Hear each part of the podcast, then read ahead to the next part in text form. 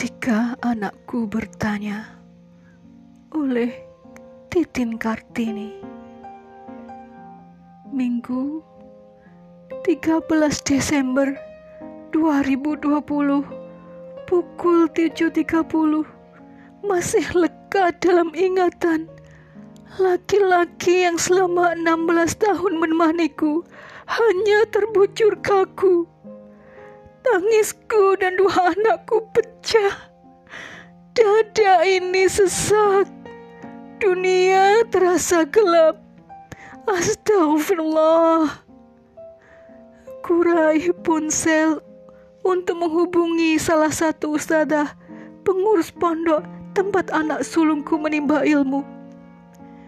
Memintanya untuk segera membawa anak gadisku pulang. Berakhir sudah semua.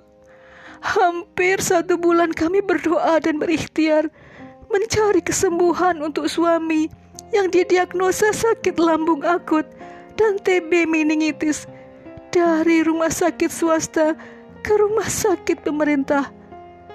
Hal ini menyisakan kepedihan dan sakit hati. Memang bukan hal mudah mencari pengobatan di sistem kapitalis bagi rakyat yang tak beruang. Dokter sempat mengatakan bahwa kemungkinan suami sembuh itu hanya 50%. Ia bisa sembuh, bisa meninggal, tergantung daya tahan tubuh suami. Namun, sebagai orang yang beriman, tentu kita harus berusaha semaksimal mungkin dan menyerahkan hasilnya pada Sang Pemilik Hidup, Allah Subhanahu wa Ta'ala. Ternyata Allah Subhanahu wa Ta'ala mencukupkan penderitaan suami di dunia ini. Kutegarkan jiwa dan raga demi ketiga anakku. Hidup harus tetap berjalan. Hampir 1 bulan kurasakan masih seperti mimpi, berjalan seperti melayang. Air mata masih terus mengalir. Apalagi anak-anak masih belum bisa menerima kenyataan bahwa ayahnya sudah tiada. Keluarga, sahabat selalu menguatkan dan memberi semangat. Di bulan kedua, aku mulai bangkit.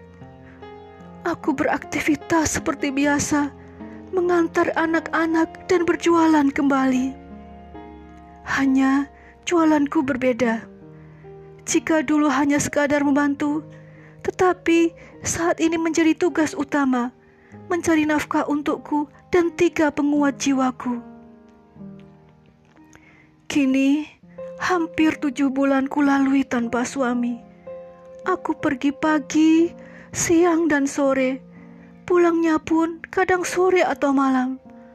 Semua aku jalani dengan kuda besi warisan suami bersama 2 anakku yang masih berumur 8 dan 6 tahun. Gadisku yang sulung sudah dipondok kembali. Kususuri jalan untuk mengantarkan pesanan-pesanan ataupun mengambil barang dagangan. Tak jarang ku tinggalkan 2 buah hati atau ku titipkan pada adik jika kondisi tak memungkinkan untuk membawa mereka. Hingga suatu hari, si bungsu berkata, "Ibu, kenapa sekarang ibu suka pergi dagang terus? Waktu ada ayah, dagangnya jarang. Sekarang ibu pergi-pergi terus." Ku peluk ia. Bocah yang baru kedap 6 tahun itu hanya diam ketika ku peluk.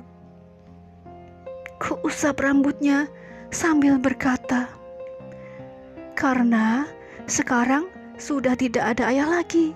Jadi ibu harus menggantikan ayah untuk mencari nafkah buat kita semua. Adik doakan ibu ya, semoga selalu sehat, ada dalam lindungan Allah, dan diberikan kemudahan serta kelancaran dagangan ibu."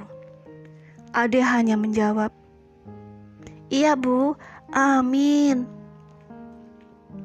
Tak jarang, orang-orang di sekitar berbicara tak menyenangkan hati. Seperti, janda muda mau kemana? Pergi-pergi terus? Atau, dari mana? Malam baru pulang. Namun, tak ada yang bertanya, sudah makankah anak-anakku pagi ini? Bagaimana sekolah anak-anak? Jangankan mereka, tak ada satupun petugas pemerintah yang mendatangi kami. Kehidupan seperti ini pernah ku alami ketika kedua orang tuaku meninggal. Aku dan adik-adikku berjuang demi hidup.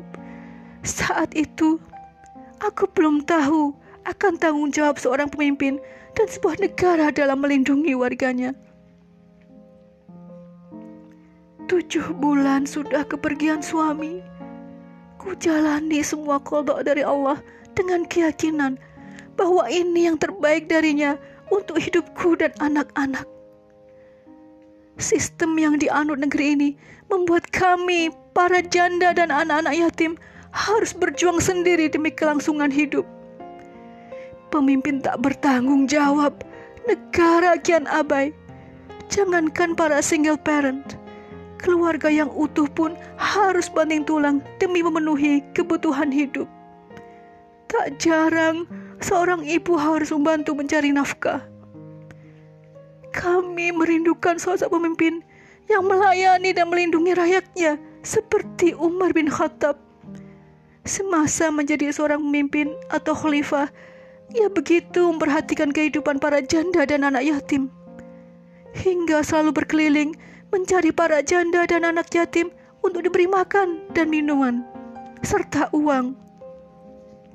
Hal ini karena Umar mengetahui beratnya pertanggungjawaban di akhirat kelak jika ia abai terhadap kepengurusan rakyat. Seorang pemimpin adalah junah atau perisai yang harus melindungi dan melayani kebutuhan rakyat. Seorang pemimpin harus menjadi garda terdepan untuk rakyatnya. Pernah suatu hari, Umar mengangkat gandum sendiri tanpa mau dibantu oleh pembantunya untuk diberikan kepada salah satu warga. Ia menolak dibantu dengan mengatakan, "Siapa yang siap memikul bebanku di akhir kelak?" Masya Allah, itu adalah jawaban seorang pemimpin yang bertanggung jawab dan memiliki rasa takut kepada Allah SWT, karena ia mengetahui tugas dan kewajibannya sebagai seorang pemimpin.